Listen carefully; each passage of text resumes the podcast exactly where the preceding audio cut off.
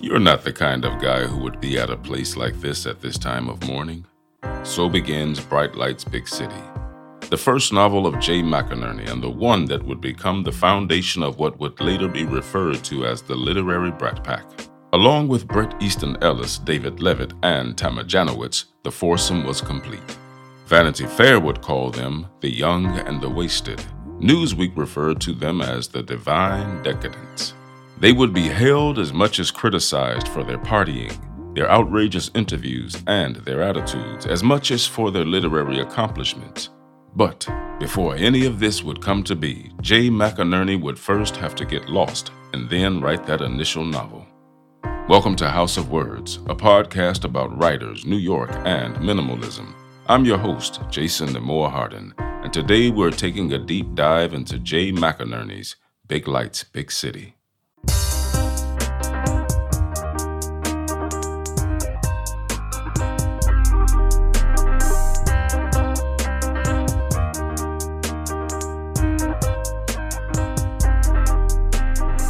Published by the Vintage Books imprint of Random House on August 12, 1984, the backside reads Living in Manhattan as if he owned it, a young man tries to outstrip mortality and the recurring approach of dawn with nothing but goodwill, controlled substances, and wit to sustain him in this anti quest. He can run, but he can't hide. His relentless flight through nightclubs, fashion shows, editorial offices, and loft parties finally brings him to the reckoning point where he is forced to acknowledge loss and, possibly, to rediscover his better instincts.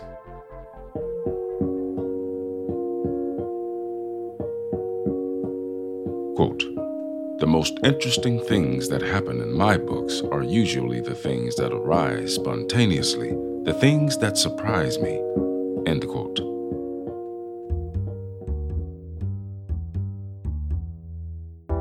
Not much is known about Jay McInerney's childhood, and he has been good at keeping it so through four decades of interviews. What we do know is that he was born John Barrett McInerney Jr. on January 15, 1955, in Hartford, Connecticut, to mother Marilyn Jean and corporate executive father John Barrett McInerney Sr. He has not disclosed whether or not he has any siblings, making it safe to assume that he was an only child, as the topic would surely have come up in the close to 40 years as a famous writer. He attended Williams College, a private arts college in Williamstown, Massachusetts, graduating from there in 1976. Next, he attended Syracuse University in New York, where he graduated with a degree in English. His later years, however, are more clear. In 1977, finding himself somewhat at loose ends, Jay took a trip to Japan as a part of a Princeton in Asia fellowship, taking Japanese courses at the Institution for International Studies outside Tokyo, as well as teaching English at Kyoto University.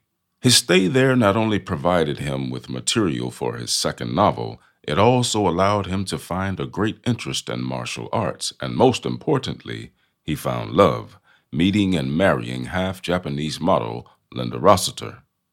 In 1979, the young couple moved to New York City to pursue their respective careers, Jay as a writer and Linda as a model. In order to support himself, he got a job as a fact checker for The New Yorker. Unfortunately, he would be fired a mere seven months into the job and went to work as a freelance reader for Random House. The next two years would take a turn for the darker, however. By 1981, his first wife had left him, and he begun writing less and partying more.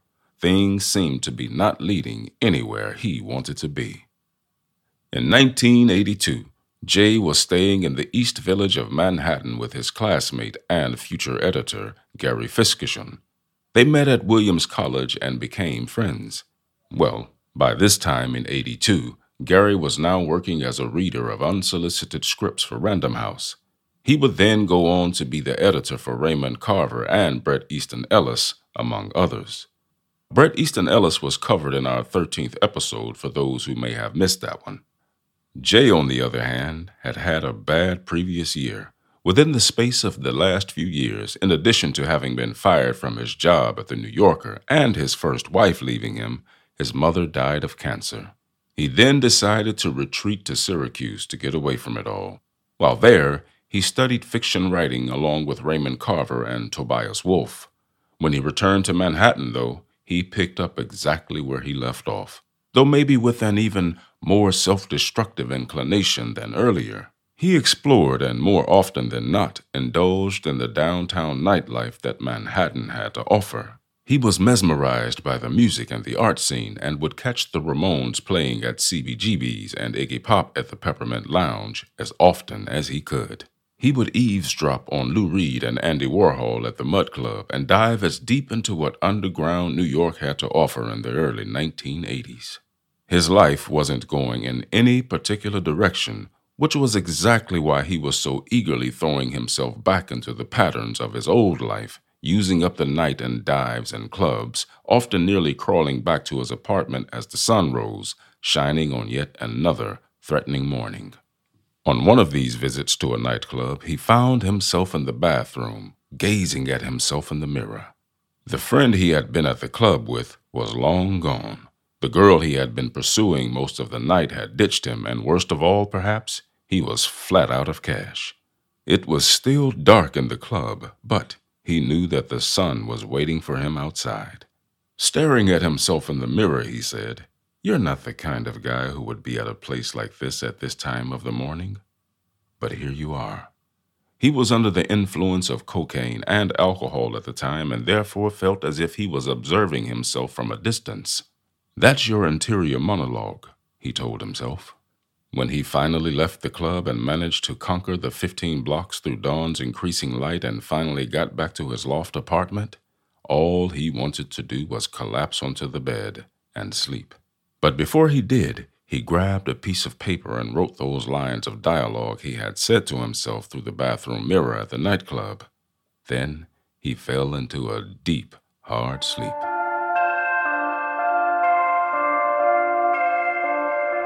Some months later, Jay was back in Syracuse when he got a call from George Plimpton, the editor of the Paris Review. Though he had recently sent a story to them, he was flabbergasted to hear back from them and from the editor himself, nevertheless. Plimpton told him that he really liked the story he had sent, but wanted to know if he had anything else before he decided whether or not to publish it. Jay told him that he would look through his writings and get back to him. As soon as he hung up the phone, he searched through all the writings he had done in the past year. All of it, according to Jay, was derivative and stale. That was, until he got to the piece of paper he'd brought with him from the loft in Manhattan after that particularly heavy night out on the town.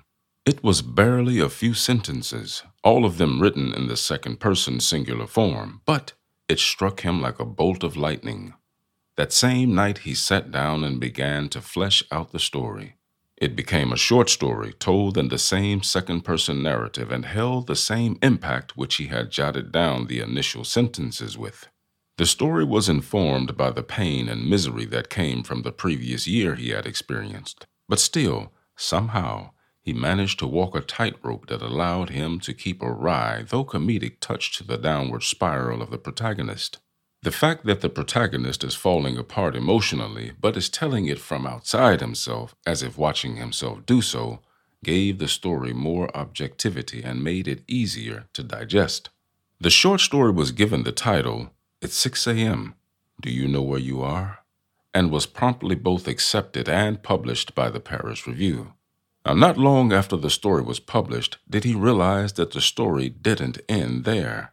He wanted to explore and tell more of the backstory of the wasted nightclub patron who was the protagonist and who looked at himself with such an objective eye.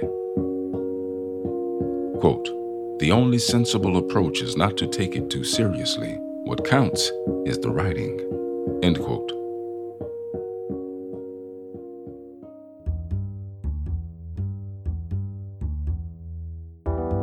The continuation of the book seemed to spill out of him, and in the course of six short weeks, he had an additional 11 chapters to go with the short story. And by his own admission, he was partying hard and making more than his share of Bolivian marching powder disappear up his nostrils during the creation of the piece.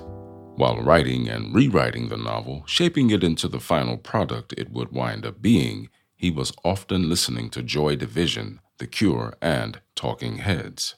Though he was skeptical about being able to sustain the second person narrative over the course of the entire novel, it still seemed like the most natural way to write the story.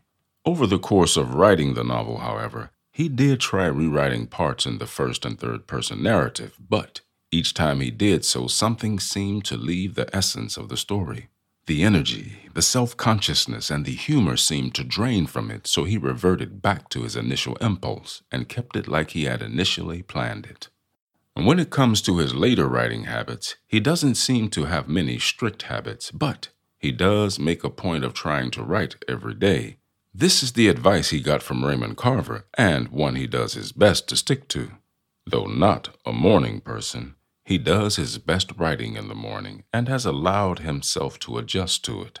When he wakes up, he starts the day with copious amounts of coffee and then sits down to write around 9:30.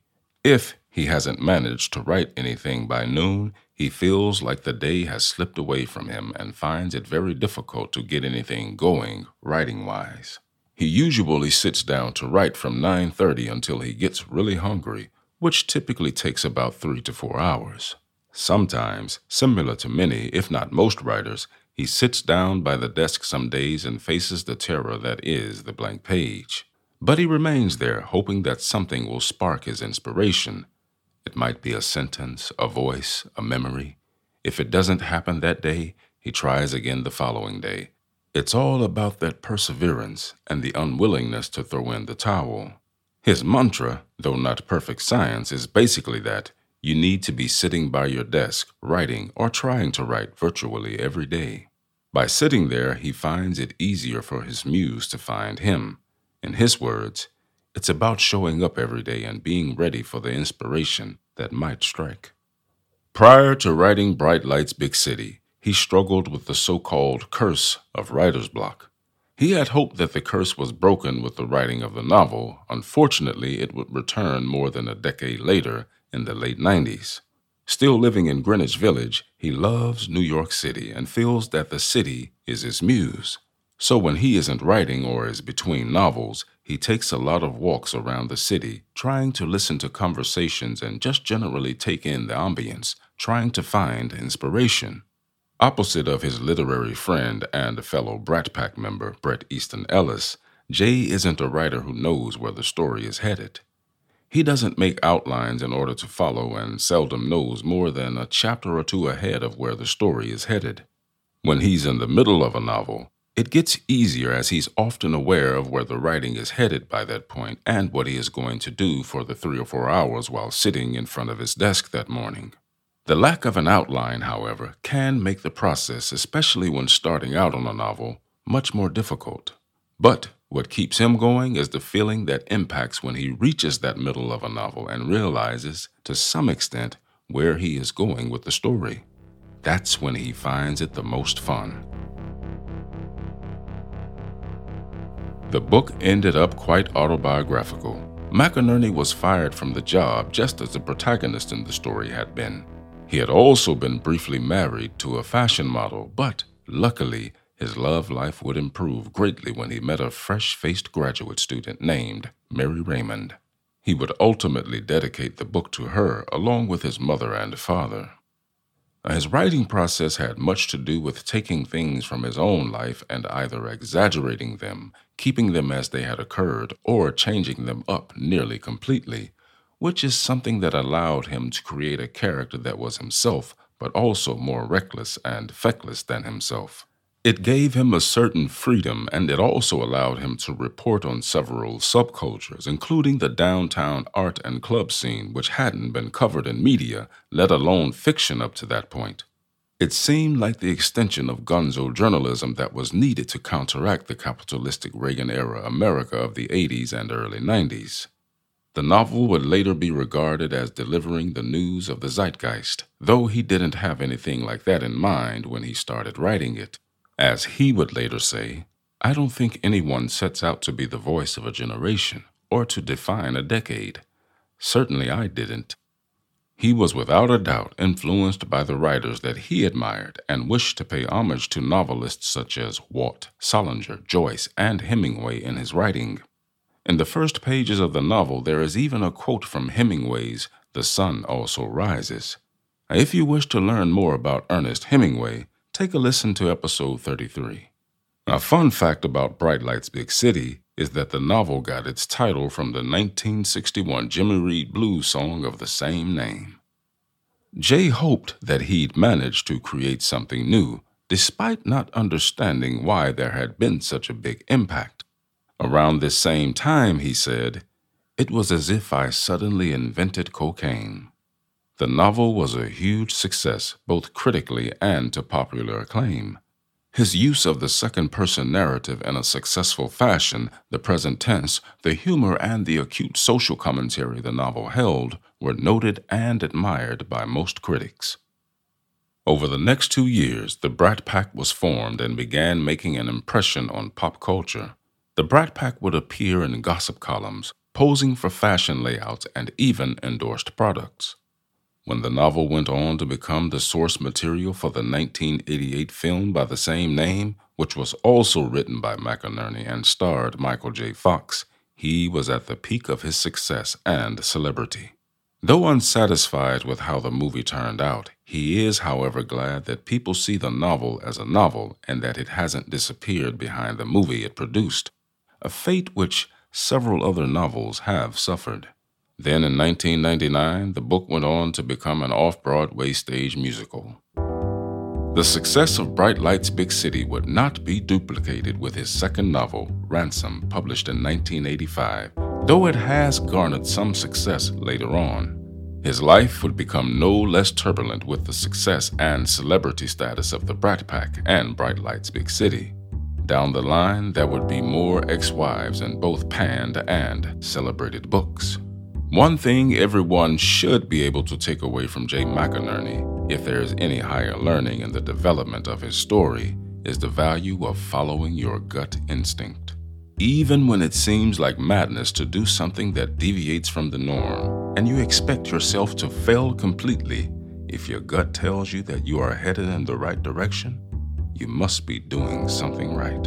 He could have shied away from the much less popular second person narrative and gone for a safer option, but he didn't. And that made all the difference. Let me leave you with a quote from the first member of the Brat Pack, and now the voice of the zeitgeist that would follow. I was fortunate to get a lot of mileage out of my vices.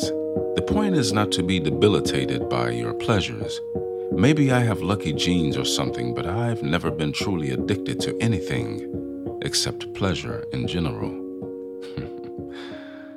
End quote.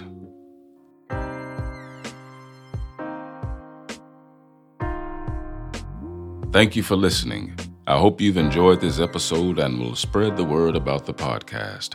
Once again, I have been your host, Jason Nemore Hardin. We here at House of Words ask that you please consider helping to make this show easier to produce and more frequent by contributing on our Patreon page at patreon.com slash house of words or paypal.me slash house of words podcast. Alternatively, you can subscribe and encourage others to subscribe to our YouTube page, House of Words Podcast. Every little bit helps more than you might think. Until next time, Keep turning those pages.